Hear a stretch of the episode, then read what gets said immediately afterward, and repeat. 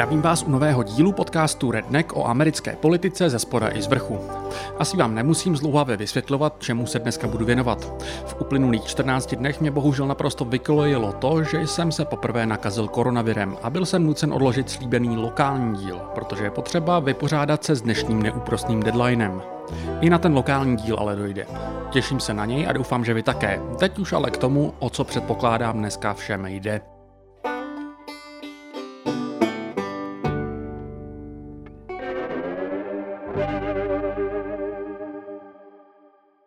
Ve Spojených státech se zase jde k volbám. Tady spíš už se nějakou dobu volí, protože doba postpandemická umocnila trend dřívějšího a korespondenčního volení. Reflexi těchto voleb se budu věnovat v tomhle díle i v tom příštím. Trochu jsem si lámal hlavu, jak to totiž udělat v kontextu toho, že v některých státech se zase očekává, že může opět trvat, než budeme mít finální výsledky. Proto mi dává smysl vydat výhledový díl dnes, v den voleb, a příští týden, jakmile to půjde, nějaký schrnující. Chtěl bych začít obecnými kliše o takzvaných midterm volbách. Ona tato kliše totiž nekolují náhodou a poskytují dobrou základní kostru k tomu, jak o volbách uvažovat. Pro jistotu to vemu úplně od základu. V USA se na federální úrovni volí každé dva roky. Po každé se volí znovu celá dolní komora kongresu. Podobně jako u nás se také každé dva roky obměňuje přibližně třetina senátu s tím, že senátoři jsou voleni na 6 let a tudíž v třech dvouletých cyklech dojde na všechny. Jednou za čtyři roky je pak volen prezident. A takzvané midterm jsou pak doslova mezivolby, tedy volby v dvouletém intervalu mezi dvěma prezidentskými volbami. A volí se v nich tedy znovu celá dolní komora a část horní komory. Jsou klíčovým milníkem v prezidentově úřadování, protože se v nich nezřídka mění rovnováha sil v kongresu a tím i možnosti prezidenta, co se týče dalšího úřadování. Není proto asi příliš divu, že jsou takzvané midterm spojímány tak trochu jako referendum o dosavadním prezidentově úřadování. Být u moci se sebou samozřejmě nese více zodpovědnosti a veřejnost tak většinou stranu u moci trestá horším volebním výsledkem a z toho vychází zmíněná častá změna rovnováhy sil v kongresu. Na výjimku nevypadá ani letošek. Obecně se od začátku roku očekává, že demokraté ve volbách přijdou o křesla a vzhledem k tomu, že v tuto chvíli disponují jen velmi těsnými většinami v obou komorách, že nějakou formou přijdou o kontrolu kongresu. O tom, jak k tomu může dojít, budu ještě dnes mluvit, ale hned takto z kraje jsem chtěl říct, že pokud udrží demokraté většinu byť i v jedné z obou komor, jde to brát za jejich velký úspěch. Já bych si na to ale upřímně řečeno v tuhle chvíli nevsadil. Co bych teď nicméně chtěl projít, je jednak schrnutí uplynulého roku a tím i mediálního narrativu okolo celých voleb, následně vyhlídky, jaké mají obě strany v obou komorách kongresu, přičemž bych se chtěl zastavit hlavně u několika senátních kampaní, schrnout, co podle mě mohli demokraté, u kterých to vypadá, že spláčou nad výdělkem během kampaně udělat lépe, z čeho naopak těžili republikáni a v čem si házeli klacky pod nohy. Nevolí se jenom do federálního kongresu a proto bych rád vypíchnul několik lokálních kampaní, které podle mě stojí za pozornost. A v závěru bych rád krátce načrtnul, co nás pravděpodobně čeká po volbách.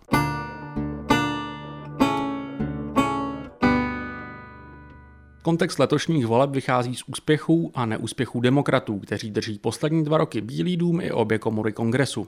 Jakkoliv se ze začátku Bidenovy administrativy mohlo někomu zdát, že demokraté prosadí velkou část své agendy, během začátku loňského léta se legislativní soukolí zadrhlo na nekonečných vyjednáváních balíku investic do infrastruktury.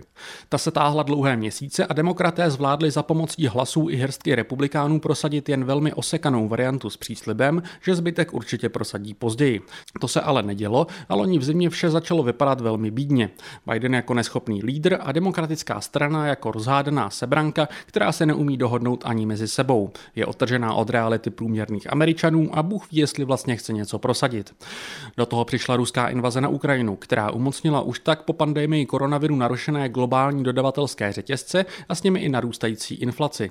Nechme teď stranou, že republikáni se uchýlili při hledání výnika inflace ke starým kliše o státních výdajích, které zdaleka nemohou vysvětlit míru inflace, natož pak její globální charakter.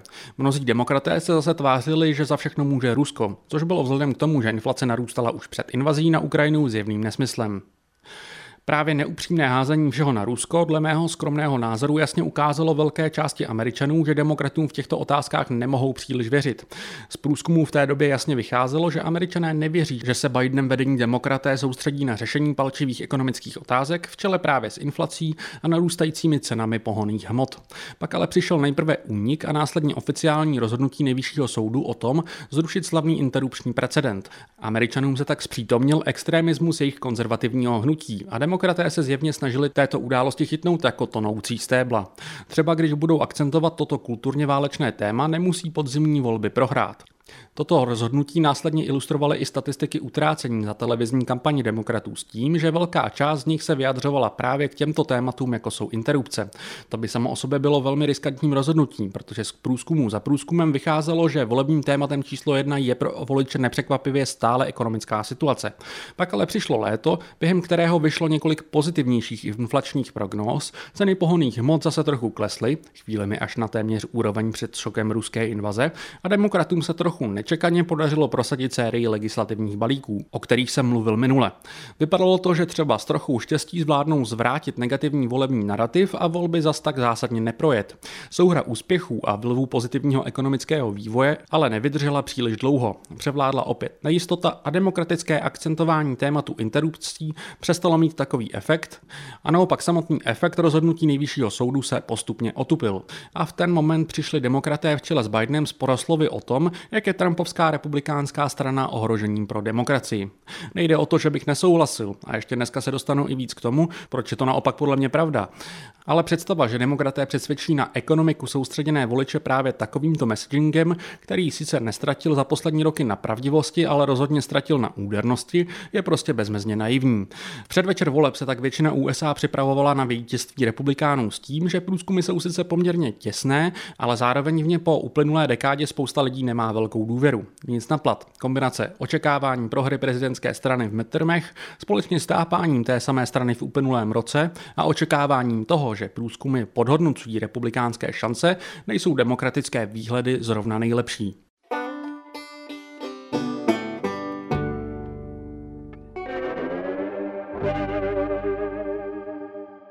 Jak tu často opakuji, demokraté mají v tuto chvíli v Senátu jen tu nejtěsnější možnou většinu, tvořenou 50 senátorskými křesly, včetně dvou nezávislých senátorů, kteří nicméně hlasují z demokraty, a které jsou posílené o pravomoc viceprezidentky vrhnout v případě potřeby v Senátu rozhodující hlas. Možná byste tedy mohli čekat, že z dvou komor kongresu je pravděpodobnější, že demokraté přijdou právě o senátní většinu, kde mají o něco málo vypolstrovanější většinu, se mají větší šanci udržet. Je tomu ale přesně naopak. Proč? Jednak kvůli specifickému mixu států, ve kterých se letos obměňují senátoři. Druhý důvod je trochu komplexnější. Senátní volby jsou daleko více založené na osobnostech jednotlivých kandidátů, zatímco do dolní komory historicky vzato voliči volí daleko spíše podle celospolečenských nálad a názorů na celé strany. Proč mají v těchto volbách v tomto ohledu celospolečenské nálady republikáni výhodu, už jsem vysvětloval. A právě proto se očekává, že v dolní komoře většinu získají. Co se Senátu týče, je to složitější, kromě zmíněného mixu státu také proto, jak zoufalí jsou jednotliví kandidáti. Eufemisticky si na toto v průběhu stěžoval i šéf senátních republikánů Mitch McConnell. V tomto segmentu bych se chtěl krátce zastavit u několika kritických senátních kampaní v jednotlivých státech, které můžou všechno rozhodnout. A myslím, že se o nevalné kvalitě kandidátů sami v rychlosti přesvědčíte. Než se však pustím do konkrétních popisů, chtěl bych zmínit jeden zajímavý senátní faktor, který vychází z analýz průzkumů publikované před několika dny v New York Times. Zatímco obecná nálada v zemi v těchto volbách hraje v tuto chvíli do karet spíše republikánům, tak právě i kvůli nevalné kvalitě kandidátů to může být u některých senátních voleb jinak. Velmi zjednodušeně řečeno, z průzkumů vychází, že jakkoliv obecně voliči tendují celofederálně spíše k republikánům, tak když přijde na lámání chleba ohledně jejich konkrétních kandidátů v jejich konkrétních okrescích a státech, nejsou o republikánských, především senátních kandidátech až tak pevně přesvědčení. Sám si po posledních několika volbách v USA neodvažuji odhodovat skoro nic. Není to podle mě moje silná stránka a vetchost průzkumů je faktor, který jsem dneska už taky naznačoval. Nedovolil bych si tedy tvrdit, že mají kvůli zmíněné analýze New York Times demokrati nějaké obří šance Senát udržet. Zmiňuji to pouze jako jeden z podle mě potenciálně relevantních faktorů, který se nám může hodit třeba už příští týden při analýze čajové sedliny výsledků voleb. První konkrétní kampaň, kterou bych chtěl dneska zmínit, je ta v Georgii. Volí se tu znovu už po dvou letech, jelikož při minulých volbách roku 2020 se tu konaly ne jedny, ale hned dvoje volby, poté co zo zdravotních důvodů odstoupil z funkce republikánský senátor Johnny Isaacson. Doplňkové volby o jeho post vyhrál nakonec demokrat Raphael Warnock, který teď usiluje o znovu zvolení na dalších plných šest let. Republikáni se ho snaží vykreslit jako Bidenova lokaje a kampaň byla divoká především kvůli muži, který vyhrál republikánské primárky s podporou Donalda Trumpa. Tím je bývalý americký fotbalista Herschel Walker. Walker se ve své kampani soustředí mimo jiné na vyzdvihování tzv. tradiční rodiny, anebo také kritiku nezodpovědných a nepřítomných především afroamerických otců. To se mu v kampani vymstilo především proto, že sám jedním je. O části svých osobních přešlapů sice v minulosti mluvil, ale jenom v uplynulých několika měsících se ukázalo, že má dva další mimo manželské syny, které odhalil až server Daily Beast. Aby toho nebylo málo, dvě ženy nezávisle na sobě Walkera obvinili z toho, že je v minulosti nutil jít na potrat. Walker obě nařčení popřel, byť dle mého skromného názoru ne příliš uvěřitelně. Asi nemusím zdůrazňovat, že pro Trumpovského kandidáta v době, kdy byl zrušený interrupční precedent nejvyššího soudu, není takováto kauza nic příjemného. Zároveň ale část republikánských voličů v průzkumech a rozhovorech dávalo na jeho názor, že Walkerovi osobní patálie jsou jim jedno a záleží jim pouze na tom, jak bude hlasovat v Senátu. Průzkumy z Georgie jsou napříč spektrem poměrně vyrovnané. Nejpozitivnější pro republikány dává Walkerovi náskok 4% body, naopak na druhou stranu dává jiný Warnockovi náskok 6 bodů. Server 538 usuzuje, že republikán Walker má 63% šanci na vítězství. V Georgii se podle médií opět počítá s poměrně dlouhým počítáním. Navíc s tím, že pokud ani jeden z dominantních kandidátů nepřesáhne hranici 50%, je tu totiž ještě kandidát libertariánské strany, který má v průzkumech jednotky procent, proběhne ještě v prosinci druhé kolo. Na senátní výsledek budou mít vliv také zdejší guvernérské volby, ve kterých se znovu uchází úřadující guvernér Brian Kemp a demokratka Stacey Abrams. Brian Kemp úřad takřka jistě obhájí. Server 538 dává Abrams jen 6% šanci. Jestliže o Georgii se přes kandidátovi skandály mluví jako o šanci republikánů urvat jedno křeslo, opačnou roli má Pensylvánie. Tady proti sobě stojí demokrat John Fetterman a republikán Mehmet Os, kteří zápasí o senátní křeslo, které doteď drželi republikáni. Těmto volbám jsem věnoval dost prostoru v dřívějším letošním díle a loni jsem tu představoval Fettermana, kterému jsem věnoval celý jeden profilový díl. Vezmu to tady jen stručně jako update. Fettermanovi se v první půlce roku dařilo v průzkumech velmi dobře a Trumpem podpořený Os se potýkal s reputací boháče z jiného státu, který Pensylvánii příliš nerozumí a jeho kampaně je jenom oportunismem, nikoli veřejnou službou. Když vrcholily pensylvánské primárky, byl ale Fetterman hospitalizován kvůli mrtvici. Ta se pak stala velkým volebním tématem. Fettermanovi trvalo nějakou dobu, než se vrátil k plnému vedení kampaně a i poté bylo vidět, že se potýká s následky především v podobě velmi pomalých a zadrhávaných řečových schopností. V průběhu posledních několika týdnů tedy OS dotáhl v průzkumech vetermanů v náskok a i zde jsou tak opět předpovědi velmi těsné. Většinou s náskokem 1 až 3% na jednu nebo druhou stranu. Do Pensylvánie se před volbami sjeli osobnosti obou stran, včetně Bidena, Baracka Obamy i Donalda Trumpa. Server 538 dává 57% šanci republikánu Ozovi. I zdejší senátní výsledky můžou ovlivnit volby guvernéra. I o nich jsem tu trochu mluvil, protože za republikány tu kandiduje extrémista Doug Mastriano, který se vyloženě účastnil neslavného dění ve Washingtonu DC 6. ledna 2021. Mastriano vedl naprosto běsnou kampaň a průzkumy mu nedávají takřka žádnou šanci. Ve většině z nich vede jeho demokratický oponent Josh Shapiro s dvouciferným náskokem. Velmi specifickým případem je pak Arizona. V senátních volbách tu stojí proti sobě úřadující demokrat Mark Kelly a republikán Blake Masters. Mark Kelly je bývalý kosmonaut, který se podobně jako Warnock v Georgii dostal do Senátu v roce 2020 po smrti republikánského senátora Johna McCaina a teď musí obhajovat.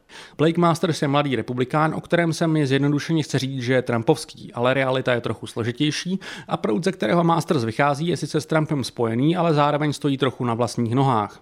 Tedy spíše na nohách technologického miliardáře Petra Thiela, jehož peníze stojí za Mastersovým zestupem. Masters je kulturně válečný extrémista, jehož kampaň poznamenal jeho názory na interrupční zákony a související témata. V průběhu kampaně ze svého webu Master smazal výroky, které naznačovaly, že by chtěl, aby nejvyšší soud zrušil i precedent související s interrupčním Roe versus Wade v případě Griswold versus Connecticut, což by znamenalo konec garantovaného práva na užívání antikoncepce ve Spojených státech. Po předchozích výrocích preferující drsné zákazy potratů se po konci primárek pokoušel zmírňovat své názory i v této sféře a jakkoliv dříve tvrdil, že je stoprocentně pro-life a loboval za prosazení zákona, který by definoval nenarozené plody jako právně plnohodnotného člověka, najednou otočil s tím, že by chtěl jen zakázat interrupce v pozdní fáze těhotenství. Zde bych jenom poznamenal, že to bylo možné i před pádem Roe versus Wade. Zmiňoval jsem ale, že arizonské volby jsou specifické a největší důvody jsou tu hned dva. Jednak se demokrat Mark Kelly pokoušel během kampaně distancovat od Bidenovy administrativy především ve věci imigračních otázek, jednak proto, že ze zdejších průzkumů vychází specifické naladění arizonských voličů. Zatímco po většině Spojených států jsou dominantním předvolebním tématem číslo jedna podle voličů ekonomické otázky, jak jsem zmiňoval, v Arizoně poměrně vysoko v průzkumech vyskakují právě kulturně válečná témata. I zde jde ale sledovat pro demokraty nepříznivý trend, zatímco přes léto vedl Kelly v průzkumech chvílemi až o 10% procentních bodů. V tuto chvíli jsou průzkumy i zde celku vyrovnané. Server 538 dává Kellymu dvoutřetinovou šanci na obhájení mandátu. I v Arizoně se volí guvernér a v těchto volbách je naopak favoritkou republikánka Carrie Lake, což opět může ovlivnit výsledky i senátních voleb. Tohle jsou podle mě tři senátní zápasy, které jsou nejzajímavější ke sledování. Vedle nich bych ještě vypíchl senátní volby v Ohio, kde proti sobě stojí demokrat Tim Ryan a taktéž Steelův i Trumpův chráněnec J.D. Vance. Vzhledem k tomu, jak se volebně ubíral stát Ohio v posledních letech, je ale dost nepravděpodobné, že by se demokratům podařilo podařilo toto křeslo urvat. Často skloňované jsou také kampaně v Nevadě, Wisconsinu a New Hampshire. Především v Nevadě je značná pravděpodobnost, že se republikánovi a současnému generálnímu prokurátorovi Adamu Laxaltovi podaří sesadit demokratickou senátorku Catherine Cortez Masto. I zde jsou průzkumy poměrně vyrovnané, ale jak upozorňují někteří analytici v uplynulých letech, byly mnohdy zdejší průzkumy kvůli specifickému demografickému složení Nevady, zdejší silné demokratické mašinéry a síle zdejších odborů, nevadské průzkumy méně méně vychýleny ve prospěch demokratů. Stát New Hampshire, kde obhajuje demokratická senátorka Maggie Hassan, by měl být v celku neotřesitelným demokratickým křeslem, ale v uplynulém čtvrtroce tu republikánský kandidát Don Boldock stáhl asi desetiprocentní náskok. Jestli se skutečně blíží červená republikánská vlna, bude právě výsledek v New Hampshire dost pravděpodobně jedním z ukazatelů, že demokratům opravdu teče do bod. Maggie Hassan má podle serveru 538 72% šanci obhájit.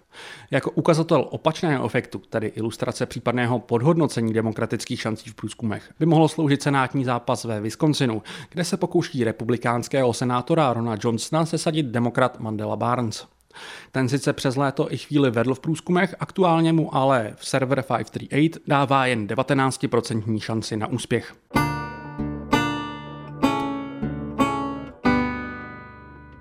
Tenhle díl vzniká za podpory nakladatelství Burdon, které vám přináší knihu U nás se to stát nemůže.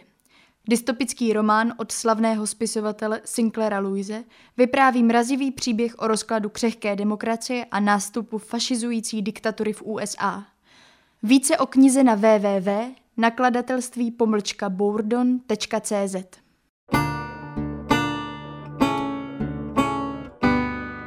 Jak jsem naznačoval v předchozích segmentech, za prodemokraticky nepříznivé trendy podle mě nejvíce může chabě zvolený messaging a podcenění hlavních starostí v hlavách voličů v čele s ekonomickými potížemi. Nejde přitom o nic nečekaného. Z průzkumů za poslední rok neustále vycházela frustrace amerických voličů s tím, že nemají pocit, že by Bidenova administrativa měla dobře nastavené priority a že nebojuje dostatečně za jejich ekonomické zájmy. Je samozřejmé, že strana u moci ve chvílích ekonomické nejistoty drží takzvaně kratší konec provazu a trochu to schytá. Jak jsem naznačoval mimo jiné v minulém díle, s některými globálními problémy a trendy mohla Bidenova administrativa zápasit jen velmi těžko. Nicméně obrovský problém, když se dle respondentů v průzkumech nehledě na výsledky jejich činnosti, demokraté ani nesnaží dělat maximum a mají úplně skřížené priority. Osobně i souhlasím, že některé z balíků, co se podařilo demokratům prosadit, jsou dílčím způsobem důležité.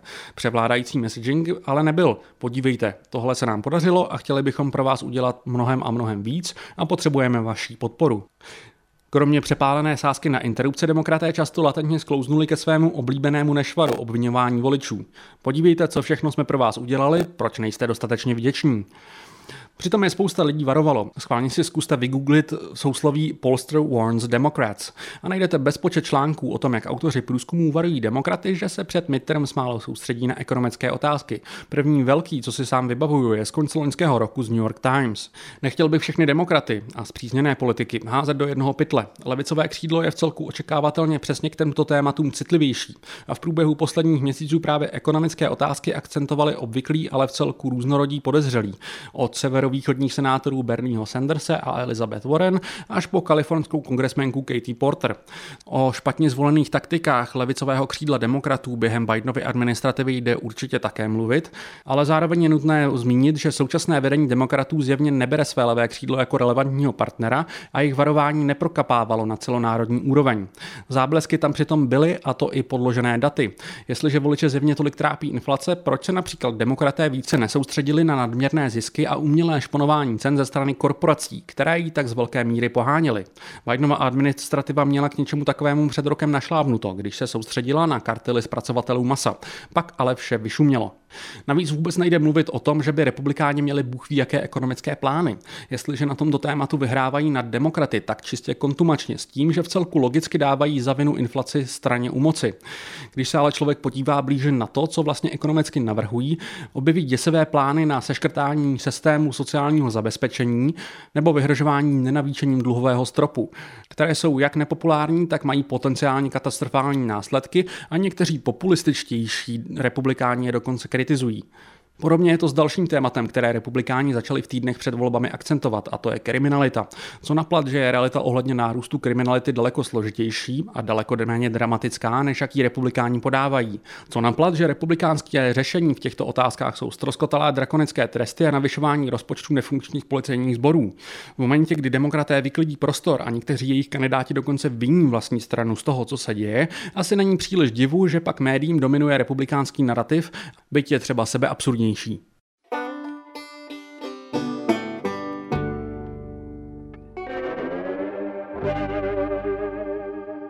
Než se dostanu k závěru, chtěl bych vypíchnout ještě několik důležitých lokálních kampaní, jak jsem sliboval.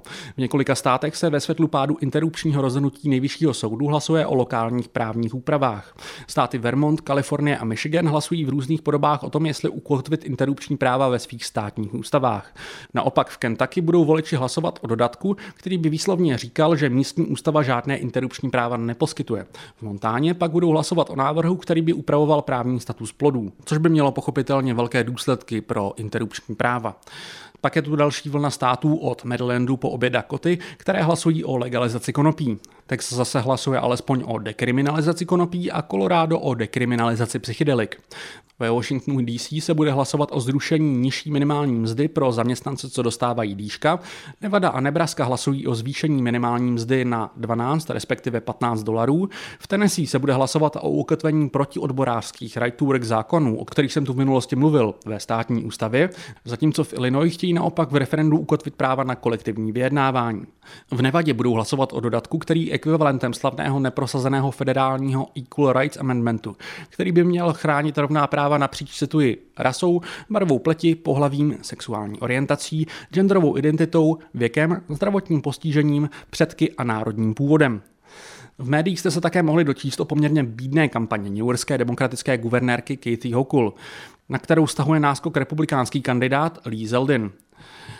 Náskok demokratů je stále poměrně velký a bavíme se o státu New York, takže bych příliš velké překvapení neočekával. Nicméně už to, že se o možnosti, byť vzdálené, republikánského vítězství v takovémto modrém státě, jako je New York, mluví, ukazuje na bídnost některých kampaní. Z toho, co vím anekdoticky od místních, tak Hokul a její kampaně pro mnohé obyvatele New Yorku takřka neviditelná. Jestliže jsem vykresloval případné vítězství republikánů v senátních volbách v New Hampshire jako ukazatel tzv. červené republikánské vlny, vítězství Zeldina v New Yorku by bylo přímo jezdcem demokratické apokalypsy. A když už jsme u demokratické apokalypsy, tak asi nejdůležitějším, neúplně okázale viditelným tématem letošních voleb jsou desítky voleb na posty, které mají na starosti spravování voleb v jednotlivých státech. Nejčastěji, ale ne vždy, jde o tzv. post Secretary of State. Například ve zmíněné Pensylvánii je tento post dosazovaný guvernérem, takže jsou v tomto ohledu klíčové guvernérské volby. Důležité jsou tyto kampaně mimo jiné proto, že v 17 státech kandidují na tyto posty republikáni, kteří jdou ve šlépějích Donalda Trumpa a vysloveně neuznávají výsledky minulých prezidentských voleb. V mnoha případech pak ve státech, které mohou být rozhodující v roce 2024. Jestli větší množství těchto kandidátů vyhraje, mohou následky minulých voleb, které vedly až k vyrabování sídla kongresu, zpětně vypadat jako nevinná předehra před naprostým volebním chaosem.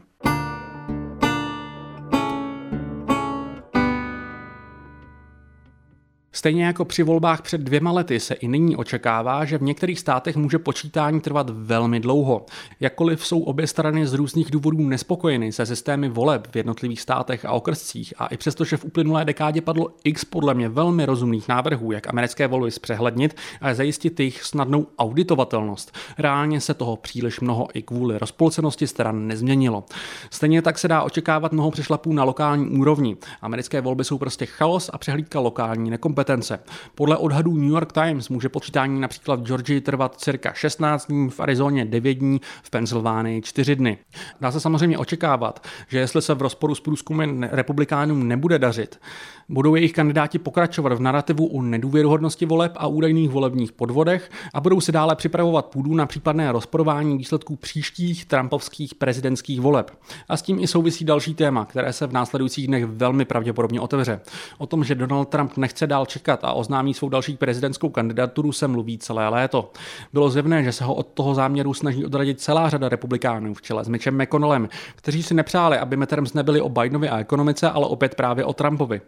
Obzvláště v posledních dnech pak ale Trump na mítincích okolo otázky své kandidatury krouží limitně blízko. Před několika dny v podstatě takřka slíbil, že oznámení přijde už za několik dní a obecně se očekává, že tak učiní na začátku příštího týdne. Co se týče výsledků demokratů, jak jsem dneska několikrát naznačoval, průzkumy jsou chaos a obecné trendy poukazují spíše na vítězství republikánů. Viděl jsem i jeden průzkum, který měřil odhodlání voličů jít k volbám, ve kterém v posledních dnech rostlo nadšení demokratů. Ale je to jeden z mála pro demokraty pozitivních ukazatelů, co jsem napříč průzkumy viděl. Jakkoliv by to, že by demokraté přišli o kontrolu jen nad jednou komorou v kongresu, šlo brát za relativní úspěch, Znamenalo by to konec vlny dílčích legislativních úspěchů za poslední dobu. To neznamená, že by byl Biden úplně bez zubí. Ostatně i jeden z letních úspěchů Bidenovy administrativy byl dosažen čistě výkonnou mocí. A já tu velmi rád upozorňuji na seznam desítek potenciálních výkonných kroků sestavený časopisem American Prospect, které může Bidenova administrativa udělat unilaterálně. Je možné, že v momentě, kdyby demokraté přišli o legislativu, bude se k ním Biden uchylovat častěji. O tom ale bude dost času se bavit později. Já vám jdu co nejdříve doručit dnešní díl do podcastových aplikací a pak nervózně sledovat zprávy. Snad jsem vám dodal nějaký základní rámec k tomu, jak se v následujícím týdnu orientovat a příště si schrneme, co se skutečně stalo.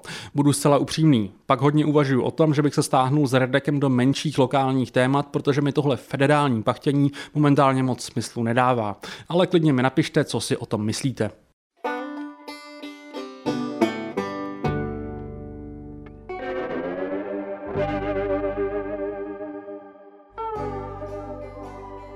Díky, že jste dnešní Redneck doposlouchali až do konce. Pokud máte jakékoliv připomínky, neváhejte mě skontaktovat na sociálních sítích nebo na mailu matěj.schneider zavináč alarm.cz.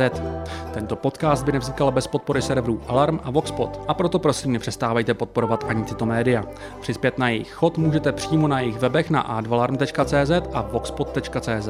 V odběru tohoto podcastu se můžete přihlásit na Soundcloudu, Spotify, Apple Podcast nebo například Player FM. Zatím se tedy loučím a těším se zase příště.